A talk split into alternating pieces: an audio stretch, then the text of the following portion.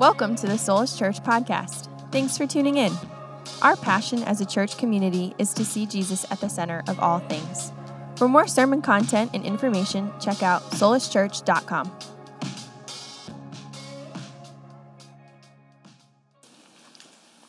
So, John 15, verses 1 through 9. I am the true vine, and my Father is the vine dresser. Every branch in me that does not bear fruit, he takes away. And every branch that bears fruit, he prunes, that it may bear more fruit. You are already clean because of the word which I have spoken to you. Abide in me, and I in you. As the branch cannot bear fruit of itself unless it abides in the vine, neither can you unless you abide in me. I am the vine, you are the branches. He who abides in me, and I in him, bears much fruit, for without me you can do nothing. If anyone does not abide in me, he is cast out as a branch and is withered, and they gather them and throw them into the fire, and they are burned. If you abide in me, and my words abide in you, you will ask what you desire, and it shall be done for you. By this my Father is glorified, that you bear much fruit, so you will be my disciples. As the Father loved me, I also have loved you. Abide in my love. This is the word of the Lord. Thanks be to God. Let's pray. God, we thank you for the preservation of your word that we have before us this morning, Jesus, this section of scripture, these powerful words that you've spoken that are not just, and we're not just for your followers then, but they are ever relevant to our lives right now. And maybe even especially now in, in this time of history, in this time of your church. God, it's, it's getting harder and harder to be, a, to be one of your genuine followers, to be people that aren't about religious busyness and churchianity and Christian things, but God, we know what you desire of us. We know what you, you died to save us to, and that is abundant life found in relationship with you. And there's many reasons today in this room as, as to why that's been hard or why that is hard. But help us simplify it all today to the invitation that you still speak over us. You this morning, here in our midst, say to us through your word, Abide in me. And that is truly our heart's desire, God, not just to know about this and learn about this, but to live in this. So, would you make us a fruitful people? Would you make us an abiding people? We pray that you would use this time for that end. Holy Spirit, would you come? I have my best attempt at a sermon. I have my best efforts of worship to you, God, in preparation. But our hope is now in you. We're not here to even to, to ultimately walk away with words from Andrew. Our desire, God, is to hear from you. Help me get out of the way for that, God. Holy Spirit, come. God, would you speak to us? We pray that you give us ears to hear what you want to say. We pray this in Jesus' name. Amen. Amen. Go ahead and take your seat.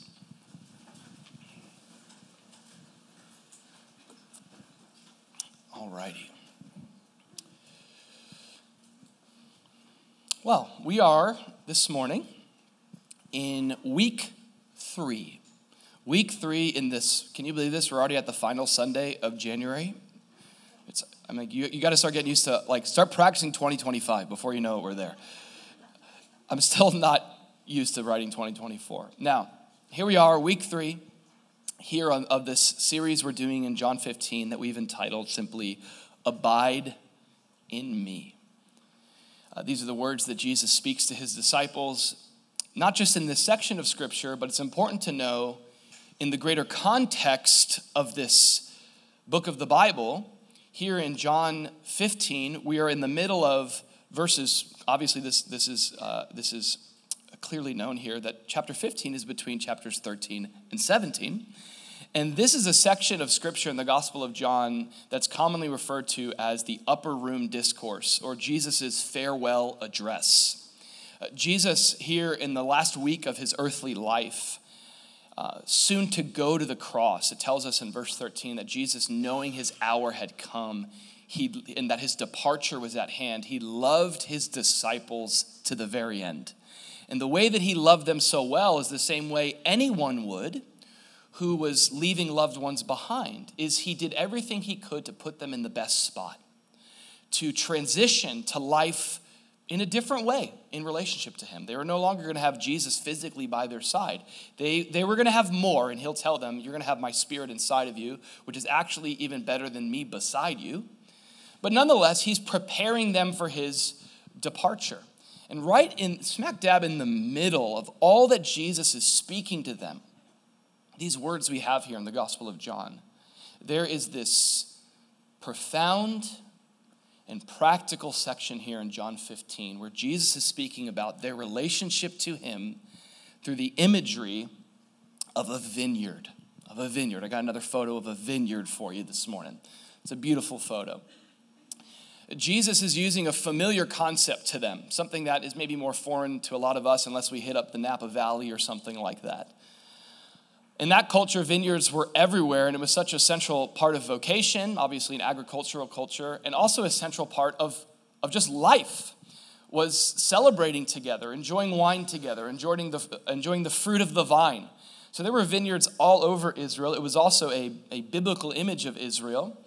And Jesus is drawing imagery out of the concept of a vineyard and how grapes are produced and how a grapevine eventually leads to, to, to wine to describe their relationship to Him and their calling, listen to this, to be fruitful themselves.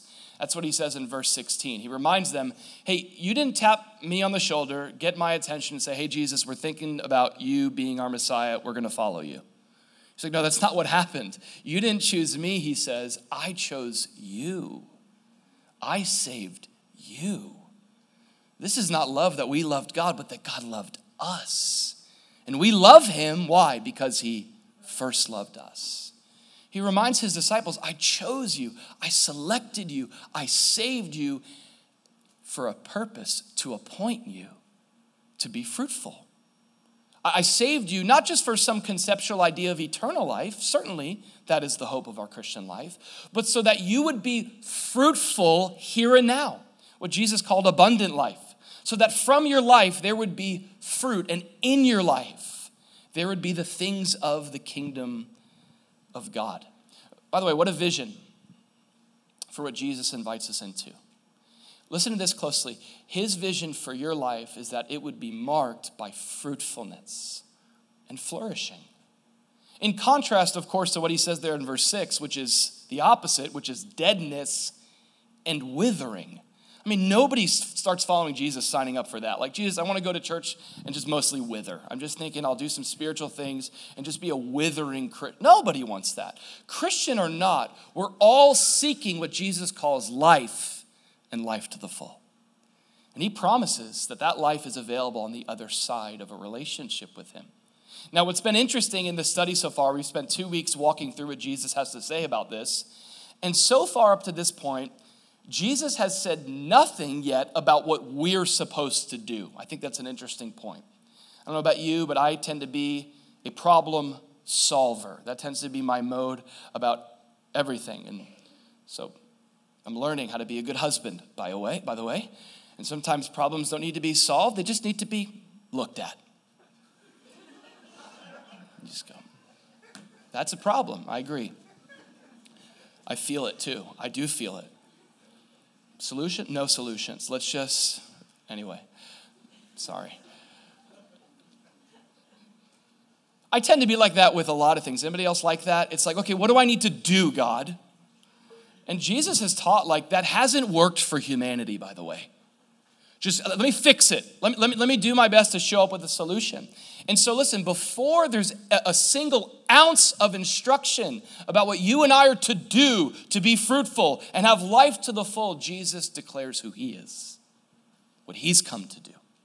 We started first with what we'll call the role of the Son. We started with that in the first week. What is the role of Jesus in our fruitfulness? Well, Jesus says in John 15, verse 1, he says, Well, I'm the true vine. This is the key point. Jesus is saying, I am the true or the only or the ultimate singular source of true life. We know there's so many other false vines that life can throw at us and tempt us to attach to. The vine of our own good works, the vine of our own fulfillment, the vine of our academic achievements, the vine of our vocational pursuits, the vine of, of seasons of life, whatever it may be. But Jesus says, first and foremost, here's what you need to know I am the only one that can give you the life you desire. I'm the only one that can give you the life you were created for. So that starts with the role of the Son. Uh, but then we move beyond that. So, not what the work that you're to do, but then Jesus affirms what we just sang about. Loved that song. Be the gardener of my heart, the work of the Father, was the second thing Jesus said.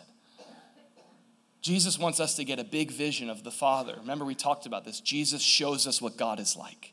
He shows us what the Father is like. We don't have to make God in our own imaginations. Jesus is the image of the invisible God. When I see Him, I see the Father. We don't have to be left to our own speculations about God. We could know who God is. We can, in truth, because Jesus has fully declared Him. And what an incredible revelation of God. In all of your you know, theological framework, whatever whatever grid you have and understanding you have about God, how does this line up? And where does this fit in? I am the vine, and notice this what he says about God. My father is the vine dresser. Wow. Jesus communicates God the Father, his Father, our Father, as one who is not just great and mighty and high and lifted up and grander and larger than any big thing in your life, but also one who is personally involved in all your details. As the psalmist says in Psalm 139, you are acquainted with all my ways.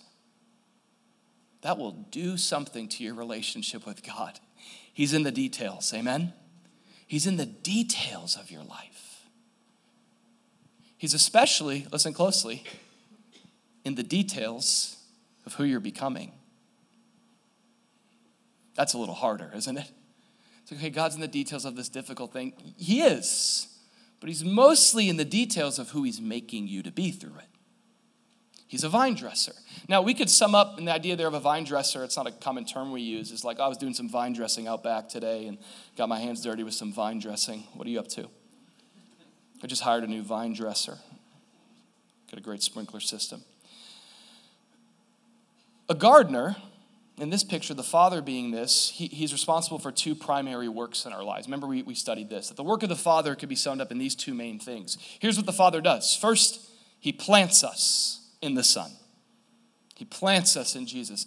The, the primary work of God in the world today is taking people and branching them into Jesus. That's where life is found. It's, by the way, his primary focus with you when he, he was seeking your life and he was searching for your lost life. As he was seeking you, he found you to plant you in Jesus, not even to plant you in a church. That's important. Be planted in a church.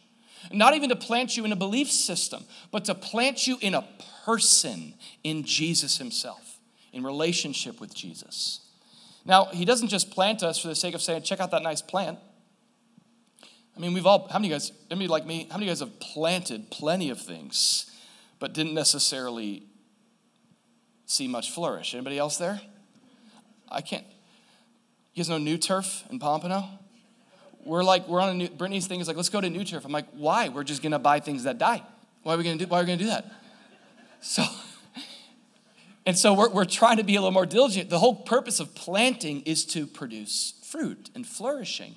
And so this is the second thing that God does. He plants us in Jesus to prune us. Now, that's the word that Jesus uses there in verse 2. Every branch in me that does not bear fruit, he takes away, and every branch that bears fruit, he prunes that it may bear more fruit. So the word of the idea of pruning is cutting away dead things, cutting away things in our life. It can be painful when he prunes, but the idea is he's involved, like a, the way that a shepherd knows his sheep, a vine dresser knows the branches and is involved, knows what to deal with, knows what to cut away ultimately to make us fruitful. The role of the Son, the work of the Father. And now and only now, after understanding that in verse 4, do we get to the call of the disciple. the role, of the Son, the work of the Father, and then here in verse 4, and this is where we're going to be camping out for the next few weeks. We're going to look now at this shift that Jesus makes in verse 4 from his focus on God's part in our fruitfulness to our part in fruitfulness. Verse 4 and 5, Jesus calls his disciples the branches. He says, Abide in me, and I in you, as the branch cannot bear fruit of itself unless it abides in the vine. Neither can you, unless you abide in me. We talked about being twiggy.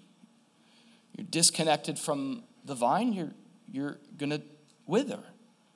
I am the vine, you are the branches. Notice this call He who abides in me, and I in him, bears much fruit, for without me you can do nothing.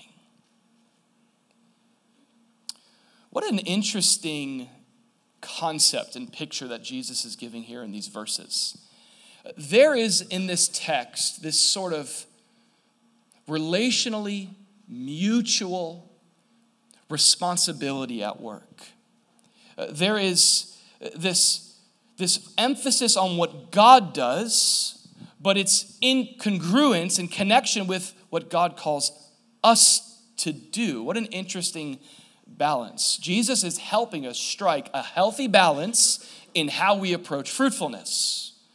We all desire it, but how do we approach it? Well, there's, there's one danger that we've been talking about. There, there's one danger to think that your fruitfulness begins and ends with you. And glory be to God, it doesn't. You are not the author and perfecter of your faith. Amen? Isn't that good news? He is. There's security in that. You've reached me. You're, uh, Paul says, I mean, confident of this very thing, that he who began a good work in me is faithful to carry it out. He's faithful to finish the story he started writing in my life. That's my hope. Not that God has started this thing and then he looks at me to go, okay, now you finish it. I did my part, now you finish the rest. That's not the picture. We're not the vine dresser. Amen? But, but there's obviously another danger that we can fall into here, isn't there? There's a false assumption we can make that just assumes because it doesn't begin and end with me, that it doesn't involve me. And Jesus doesn't allow us to think that way. In this passage, Jesus communicates something, I don't know how else to say it, something gnarly. There, there's something pretty heavy. Jesus teaches here, listen closely, that there is a certain kind of approach that you can have in your relationship with God that would actually limit his work in your life. That there's a way, even though Christ is the vine and I'm in him, and the Father is the vine dresser and he's making me fruitful, Jesus teaches that it's actually possible, though, to restrict still the life of God from flowing in and through your life. There's this call to our part, there's what we're called to do. I think Paul uh, summarizes this best in Philippians chapter 2, verse 12 and 13 as, as he says this, I think this is a helpful way to think about this. He says, Therefore, my beloved, as you have always obeyed, not only in my presence, but now much more in my absence. Here's what he says. I think this is a helpful way to think about this relationship between our work and God's work. He says, Work out your own salvation with fear and trembling. Now, the key word there is work out. It doesn't say work for your salvation. That's a really important distinction. Uh, we don't work for what Jesus has fully secured. Amen? We trust in, in what he's done. But there is a call here, as it's been said grace is opposed to earning, but it's not opposed to effort. It's a difference. Grace is opposed to earning. You can't earn your way into God's favor. But that doesn't make grace opposed to effort. In fact, Paul says God's grace has so impacted my life, this is 1 Corinthians, that I actually labor more than anyone else. It empowers me to live a certain way. So that's what Paul is speaking about. He's like, work out your own salvation, for it is, notice this, God who works in you, both to will and to do for his good pleasure. What a beautiful paradox. You see it? There's God at work in your life as the vine dresser in ways that you could never plan, in ways that you could only hope for, working in you these beautiful things. But there is a call here to work out, to work out what God is working in. It's possible for God to work in our lives and us not work and walk out what He saved us to. I mean, you don't need me to convince you of this, by the way. We all know what it's like to be a Christian that withers. We all know what it's like to check all the boxes, know all the right things, know all the rules, know the routines, and still feel like we're dying on the vine. So Jesus calls us into something bigger than that. I love this quote by Augustine without God, we cannot. But without us, God will not. Without God, we, we have no hope of the life He's created us to. But at the same time, it's not just like this God zaps me and it happens. There's a calling, a responsibility to walk worthy of what He's called us to. Now, what's incredible about this section here in, in John 15, as we go back to it, as Jesus is describing our part, He's giving a vision for how to, we can even call it like a roadmap. The vision, the destination is fruitfulness and flourishing. And the roadmap he gives is the Father works some things, but then there's our part, and he tells us here to abide in him. This is where this begins. I want to point out here in this section that Jesus, in giving the disciples a roadmap and giving us one as well, he doesn't give them a list to accomplish, what a lot of us would prefer. God, give me the 10 things to do. He, doesn't, though there are some things that he'll call us to, he doesn't give them a technique. He doesn't give them even a new set of rules. He gives them, notice this in us, himself. This is the gift of the gospel. Jesus, in calling his disciples to a life of fruitfulness, doesn't give them rules to abide by, but a relationship to abide in. This is Jesus' vision for our fruitfulness relationship with Him. Relationship. Uh, this is what Christ ultimately came to accomplish. With all the things that we make the faith and we make our lives in Christ out to be, it, it must all surround the primary thing that God has done, which is to reconcile you to God to bridge the gap of your separation, to bring you back into real relationship with a real living God. In fact, Jesus says that this is what eternal life actually is. It's John 17, 3. This is an interesting scripture. Jesus says, And this is eternal life, speaking to his Father, that they may know you, the only true God, and notice this, and Jesus Christ, whom you have sent. I don't know about you, but that I think contradicts a lot of our American theological understanding about what eternal life is. What's eternal life? It's a, it's, it's, he- it's a place you go.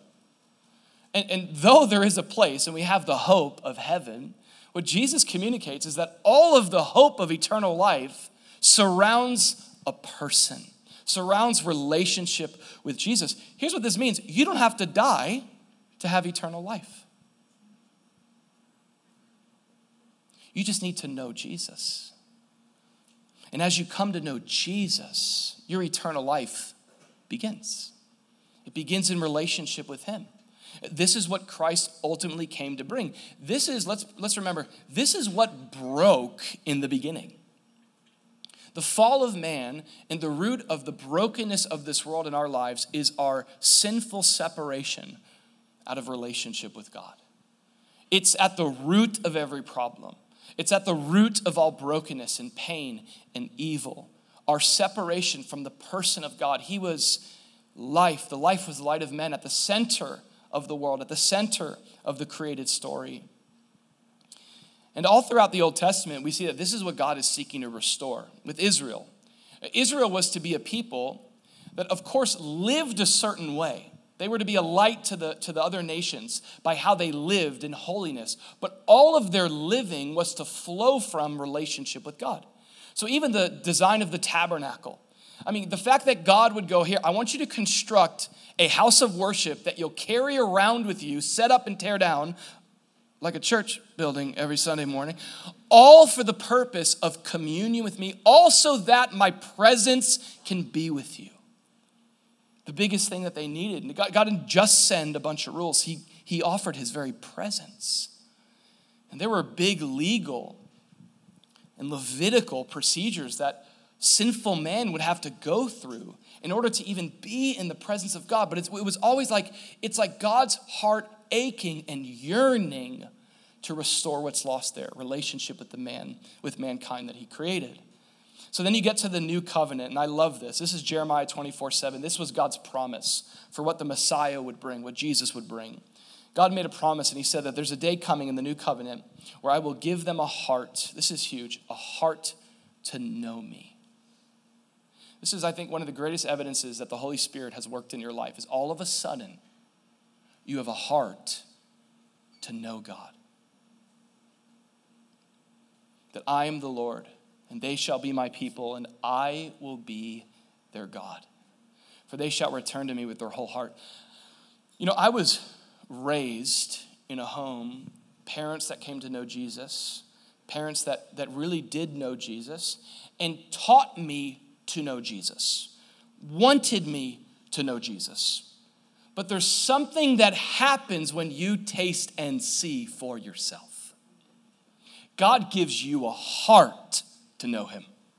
Doesn't just give you a law to know Him. That, that, that's not enough. That's not what the gospel has come to do in your life. God comes to change our hearts, to create within us a hunger for the very presence of God. And this is, listen, if you have been following Jesus for some time, the main thing that the enemy is trying to work out of you is that simple heart to know Him. He will get you distracted with any and every other thing, filling your heart with even good desires as long as those desires keep you from your one desire. This is what God came to restore. And the enemy will again give all sorts of false finds our family, our work, all these good things. But this is what Jesus came to do. This was God's vision. It's, it's all about this, is another way to say this. Amen? It's all about this. This is what was lost. This is what God desired. And this is what Jesus came to restore people's lives in relationship with God. This is actually the vision when everything one day, when every day, not, uh, when one day, not if, but when everything one day gets set right, Revelation 21 describes the scene. John says, I heard a loud voice from heaven saying, Behold, the tabernacle of God is with men, and he will dwell with them. Stop for a second, whatever you're going through, filter it through the lens of this hopeful future that you have in Jesus. He will dwell with them, and they shall be his people and God Himself will be with them and be their God. And God will wipe away every tear from their eyes. There shall be no more death, nor sorrow, nor crying. There shall be no more pain, for the former things have passed away. Then he who sat on the throne, Jesus, said, Behold, I make all things new. The hope we have in the future in Christ, in and of itself, is even a hope that centers around relationship with God, Him being there. And I love this. It's not just that when you go to heaven, this is so beautiful and personal to describe what, what God has saved us to. It's not just that you won't cry, it's not just that you won't be sad. It's not just that all the pain and stuff you've walked here on earth will be passed away, but it's that God will approach you personally to touch your eye, to wipe your very tear. You'll know Him in truth, in presence, in reality. This is what it's all culminating towards. This is, Jesus is like, this is what it's all about. This is what it's all about. This is eternal life, that they may know you. That they may know you. And can I remind you that you don't have to die and go to heaven to know God? Because, anybody else with me right now? You do not have to die and go to heaven to know God. Have you gotten to? You said that. I know I can. The veil has been torn through Jesus. You have access to the very presence of God, not because you're worthy in and of yourself, but because Jesus paid it all. And He made the way. And that's what you've been saved to this kind of relationship with God. And it's not something to wait for. It's something Jesus is teaching is central to your life here and now. With it, there's fruit. Without it, Without me, you can do nothing, he says. So Jesus doesn't give them a list of, of rules to abide by. He gives them a relationship to remain in. I love how it says in 1 John 5 12. I just got some, just got some Bible verses for you today. All right? 1 John 5 12. He who has the Son has life. And he who does not have the Son of God does not have life. It's pretty cut and dry there. I've always read this verse with emphasis on the second part that if I have Jesus, I have life. But I think the emphasis of this passage is not just having life, it's what? Having Jesus. Think about that for a second. He who, here's you in Christ. You have Jesus. You have God. He's the treasure. Uh, this is what Christians are called to focus on. Uh, we, we see this in David's life. Here's another Bible verse Psalm 73. Here's what David said Whom have I in heaven but you? There's none upon earth that I desire besides you. My flesh and my heart fail, but God is the strength of my heart and my portion forever. Something happens in your life when you get this. When you get to the same place as David, you're like, I have God. I know him. He saved me to know him. And in him, I have all that I need. As, as the song says, we are his portion, and he is our prize. This is what we're called to center around. This is what we're called even to boast in. Look at Jeremiah chapter 9. This is what we're called to boast in. I love this. Let him who glories, so Israel's a good example of, of a lot of times how we could also go wrong, where we make the, we make the things of God more important than God Himself. When we get so lost in our knowledge and our duties and our religion. And so, so the Lord speaks to God's people in the Old Testament and he, he calls them to what they're called to boast in. He says, If you're going to boast, if you're going to glory, glory in this. Let this be the boasting of your life, that you understand and know me, that I'm the Lord, exercising loving kindness, judgment, and righteousness in the earth. For in these I delight, says the Lord. Now, a previous verse, verse 23, says, Don't boast in your wisdom, don't boast in your knowledge, boast not in what you know, but in who you know. Um, we see that David got this, and we also see that Paul discovered this.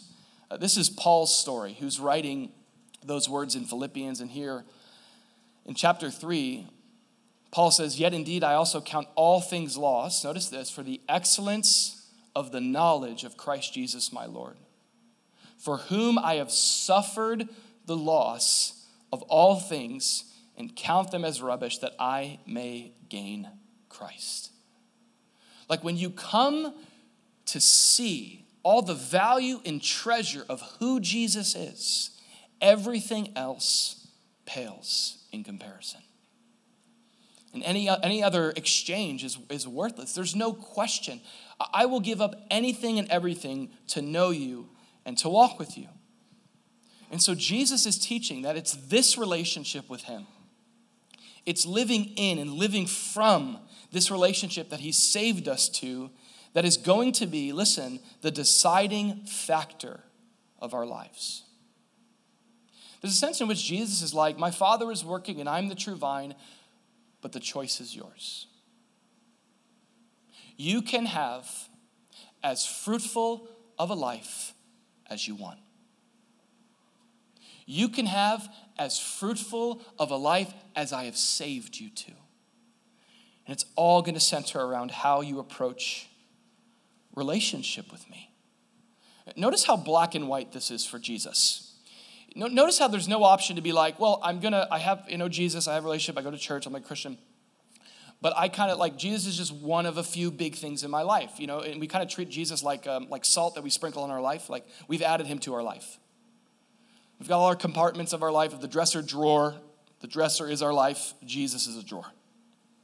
And Jesus gives no room for that here, does he? He's like, without me, I'm not an additive, I, am the center. Without me, you can do nothing. It's another way to say this is Jesus isn't the dresser drawers. He's not one of the dresser drawers, but he's the dresser itself. As Paul says, Christ is our life. And that's this approach that Jesus calls us to as the only way to true fruitfulness. I think one of the ways to think about what this can look like negatively is described pretty well in Paul Tripp's um, um, framework. Uh, he t- talks, tells a story about the difference between bearing fruit versus stapling fruit. This is an interesting idea. I was reminded of this recently for, through Jon Tyson's weekly Wednesday emails. If you're not subscribed, uh, especially men, it's written to fathers and men, uh, what it means to show up as a man in this world in this time. And uh, Jon Tyson sends out these weekly Wednesday emails, and I was reminded of these words from Paul Tripp's book, uh, Instrument in the Redeemer's Hands.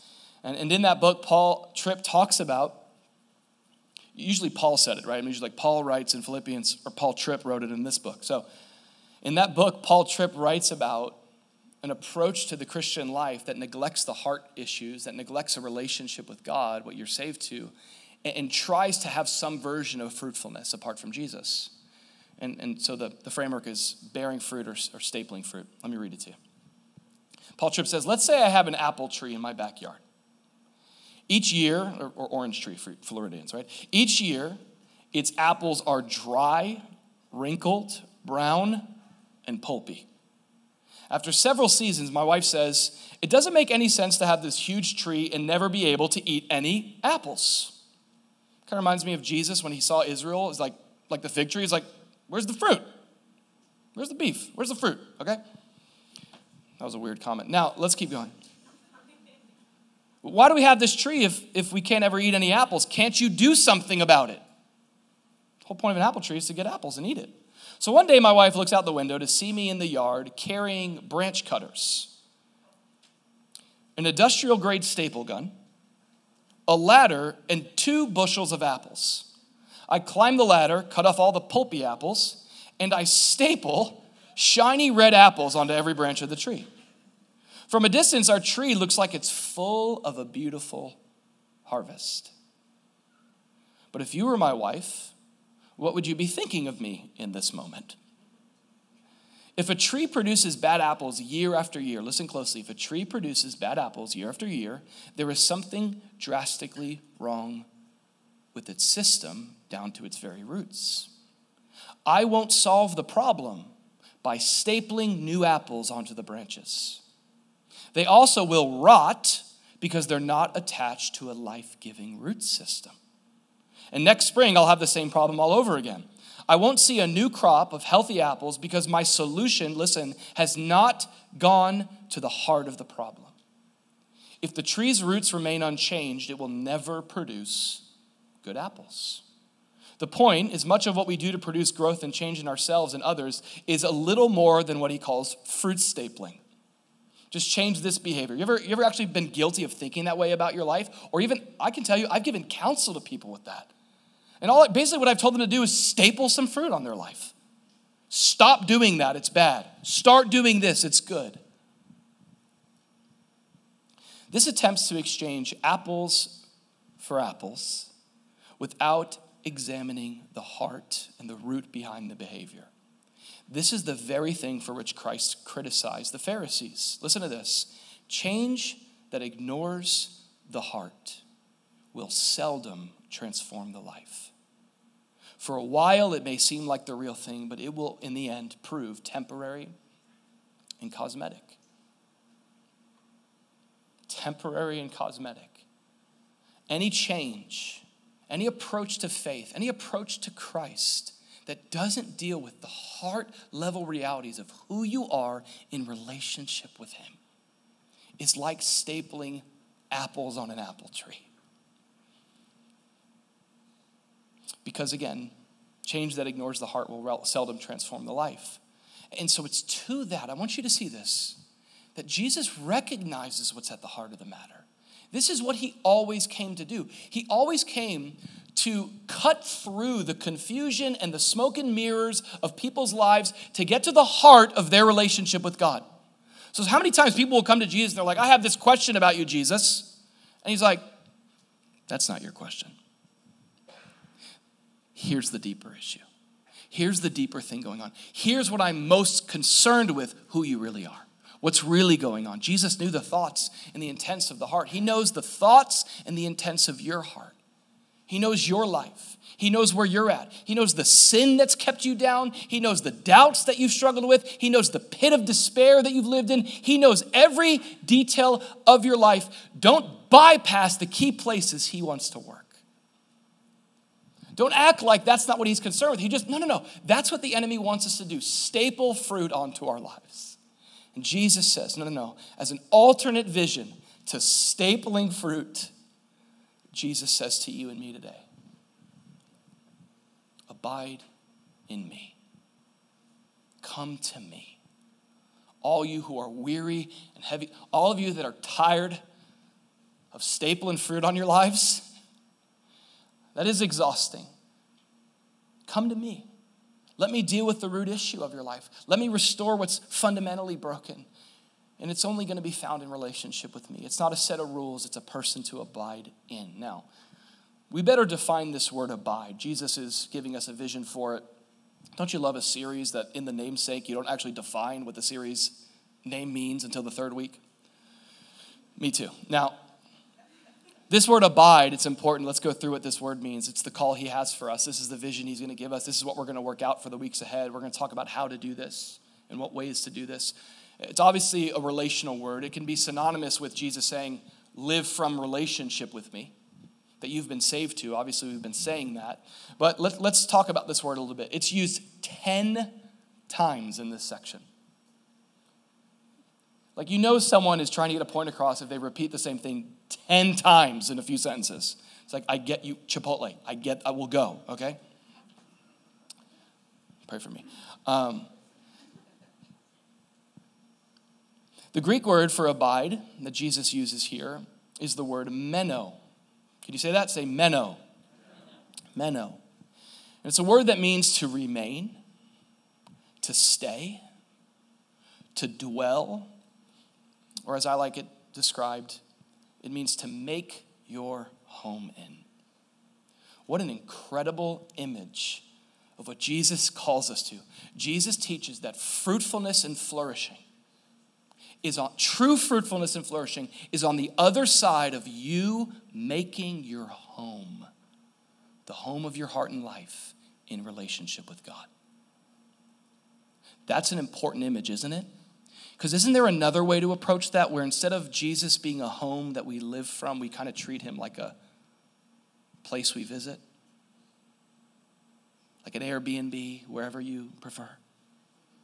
And you know what it's like to post up in someone else's house or a hotel and you make yourself comfortable. At the end of the day, though, you ever had this happen where it's like, by the way, I love a good vacation.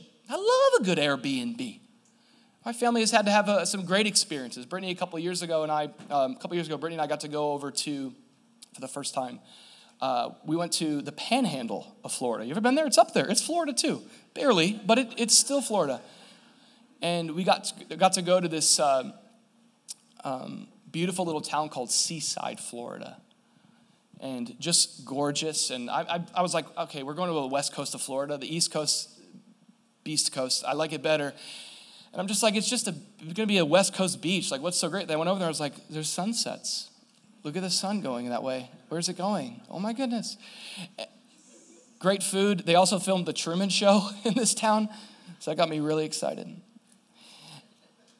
And it was, it was just amazing. It was our anniversary trip. It was, it was two years ago, our 13 year anniversary. And we've had a handful of those. I know you as well. There's, there's just times, by the way, where you need to get away. But, but you know that feeling when it's time to go home. Do you know what I'm talking about? And you're like, this has been nice. This house is cleaner than ours. It's got more than we have. Love the shower. Something about like a good shower at an Airbnb. I might just rent this shower for a year. But, but then there's a feeling you get. Do you know what I'm saying? Where you're like, as great as this is, it's not home. And I wonder if you felt that with God. I wonder if you've settled in your heart that He is not someone to visit on a Sunday, but in Jesus, you have a new home to live from. You have a home base for your heart. You have a home base for your life. You have a place from which to build your life. This is the vision he gives. We will wither and die if we don't make our home in God. And you know that. You know what visiting Christianity looks like. You know how it doesn't truly supply. even though, by the way, I'm, and I'm not like anti encounter God either. I'm not against something happens when you sometimes God visits with his people when they're visiting with him, and, and that produces great things. But Jesus in this passage is not talking about short term fruit, he's talking about lasting fruit which I think will be the difference maker in our cultural moment as we look at the days ahead.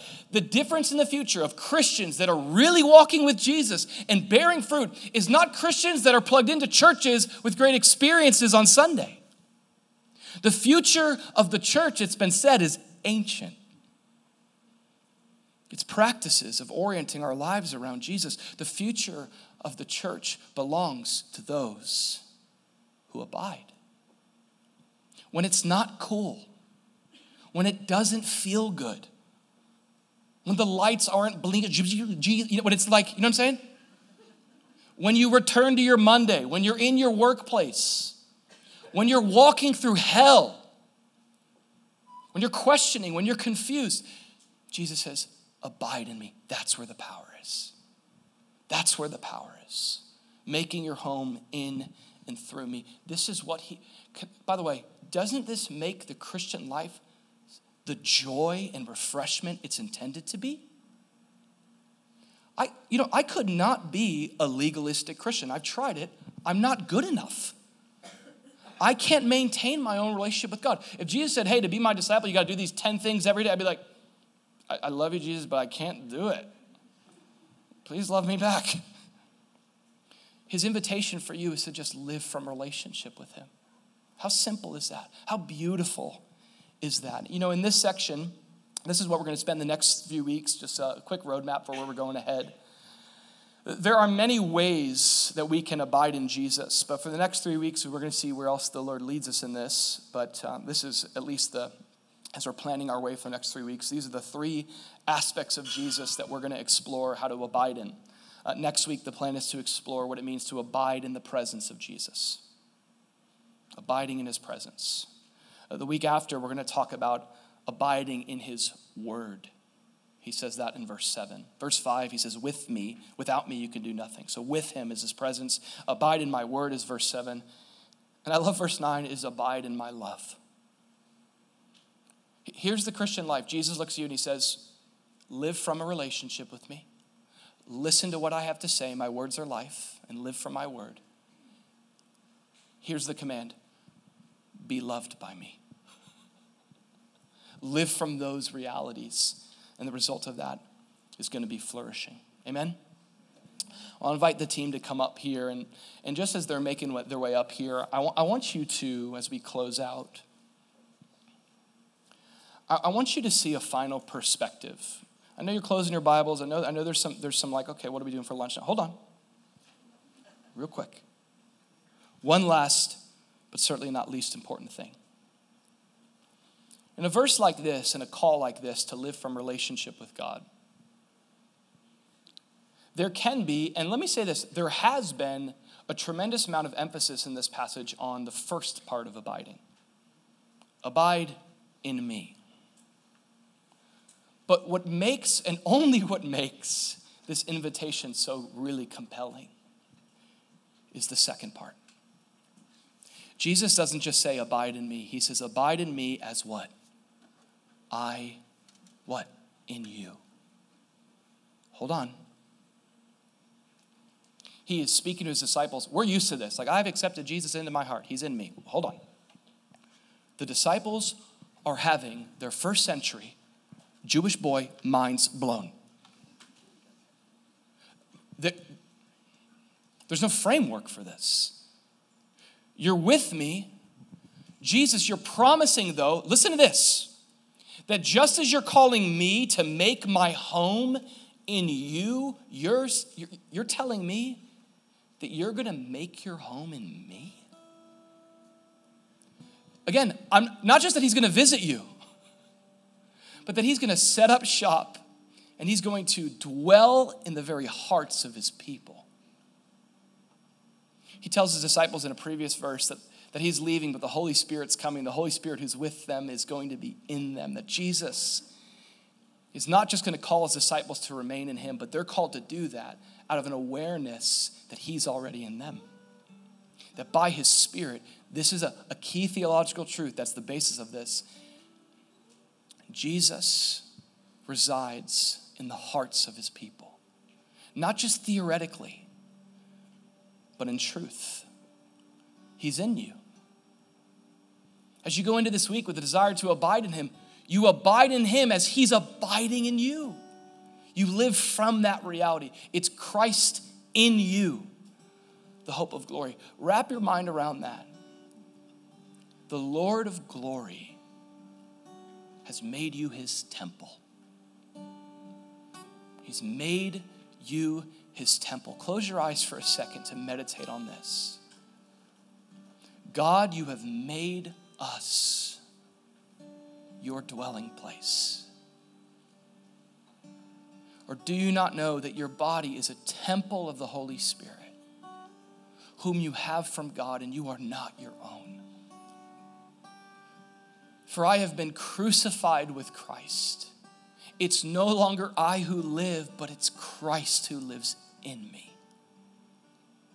Thank you, Jesus, that despite all that we are, despite the mess of the home of our lives, you have come to take residence in our hearts. Jesus, you're not just with us, you're within us. You've made your home in our lives. Whether we feel it or not, this is what you have saved us to. And your presence with us is the only lasting motivator to our relationship with you. So recenter us around that now as we invite you to minister that deep to our hearts.